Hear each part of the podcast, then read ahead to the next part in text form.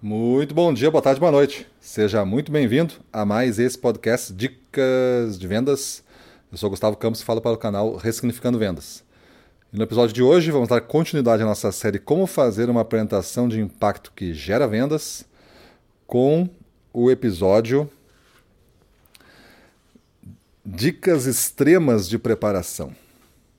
Dicas extremas de preparação. Tem um autor e palestrante também, americano, chamado Tim Ferriss. E ele hoje faz bastante palestras ao redor do mundo tal. E sempre palestras com grande expectativa no que ele fala, então são várias audiências aí é, ouvindo ele. Ele também tem um podcast famoso em inglês, né? E, e ele contou certo dia, numa entrevista, três coisas que ele faz que são bem extremas para se preparar para um desafio desse tipo. Ele tem esse desafio configurado desse tipo. Nós, dentro da nossa realidade e maturidade, às vezes a gente pode entender que um desafio possa ser, por exemplo, aquela apresentação de vendas, aquela, aquela visita que eu fazer que tem uma apresentação de um, de um negócio, onde eu posso bater a minha meta. E se não for ele, eu não vejo outra forma de bater a meta esse mês. Então aquilo ganha uma certa relevância bastante grande dentro do nosso jogo. E isso pode gerar esse nervosismo, pode gerar essa tensão que você sente quando está fazendo um grande negócio.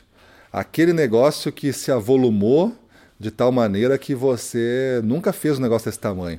Então você vai ficar com aceleração, vai ficar tenso, vai ficar preocupado. Então tudo isso vai acontecer porque a gente é pessoas humanas. Se você começar a fazer muitos negócios nesse volume, isso vai ficar um pouco já rotineiro e comum. E aí você avança para um próximo nível, né, que é um outro desafio. Aí vai voltar a ter esses sentimentos. Tudo que é um pouco desconhecido no momento, né, gera essa essa angústia, essa preocupação, essa tensão. Então o Tim Ferriss o que que faz? Primeiro ele tenta imitar as condições do dia se ele puder, por exemplo, visitar antes onde vai ser a apresentação, melhor.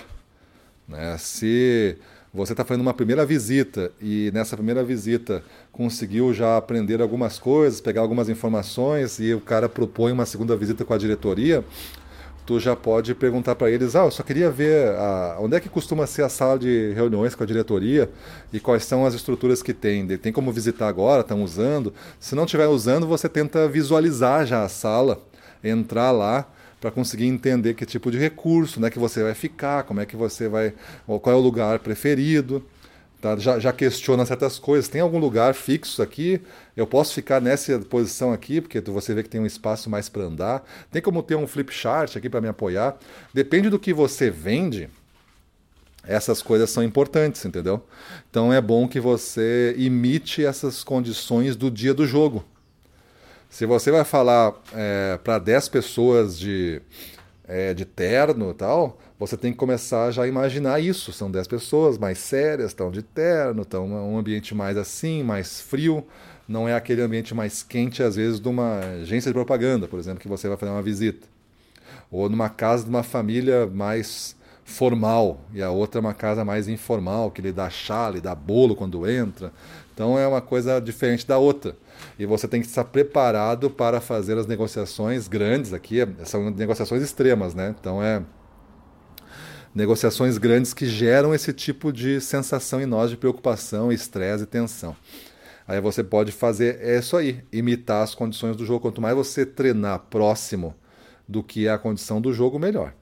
A segunda é praticar com uma frequência cardíaca acelerada. O Tim Ferriss costuma é, fazer isso. Ele vai fazer uma prática da sua apresentação. Vamos dizer que a apresentação dele tenha 15 minutos que geralmente é, é, um tempo já que ele já faz apresentações de 15 minutos também, tá? 15 minutos. Aí ele vai treinar esses 15 minutos agora, valendo, como se fosse um treino valendo. Ele pega e faz uma sequência de exercícios aeróbicos para acelerar o coração e a frequência cardíaca, e de forma que, ao acabar essa, esse exercício, ele já entre direto na apresentação. O que, que ele quer simular? Ele quer simular aquele coração que dispara na última hora. Você deve já sentir isso, né? Quando é, é agora, vai, é sua vez. Ou então, assim, tu está sentado na sala de espera, o cara chama o teu nome.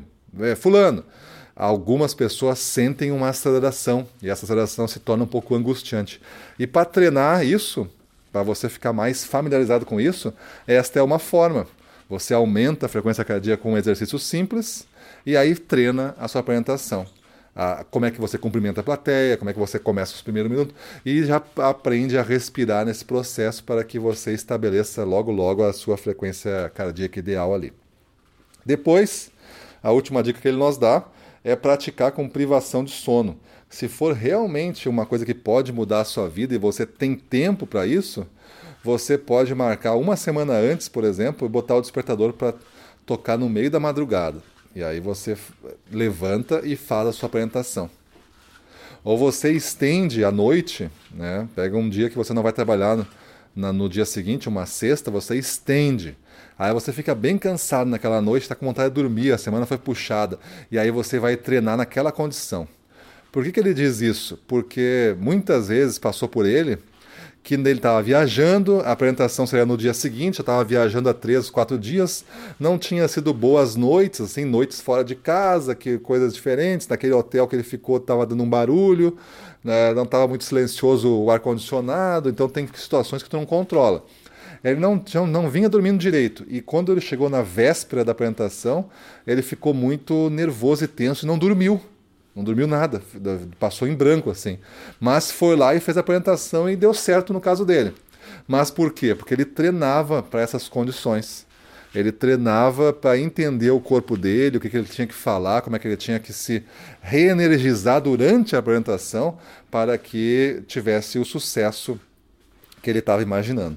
Então, treinar com privação de sono é uma forma de a gente ficar mais pronto para vencer desafios que o mundo incontrolável à nossa volta pode nós pode nos proporcionar situações indesejadas e também a nossa mente, a nossa misteriosamente mente pode gerar é, sentimentos que nos atrapalhem na véspera, preocupações, estresse, tensão, que atrapalhem uma boa noite de sono e isso pode, para uma pessoa não treinada, é, significar que amanhã está perdido o negócio. E aí ela vai para a apresentação com essa cabeça, porque ela nunca treinou para isso, e realmente faz uma apresentação é, medíocre ali e não consegue fechar o negócio. Então são essas três dicas: imitar as condições do jogo, praticar com frequência cardíaca acelerada e praticar com privação de sono que Tim Ferriss nos aconselha aí para apresentações. Aqui eu estou falando de um caso de apresentação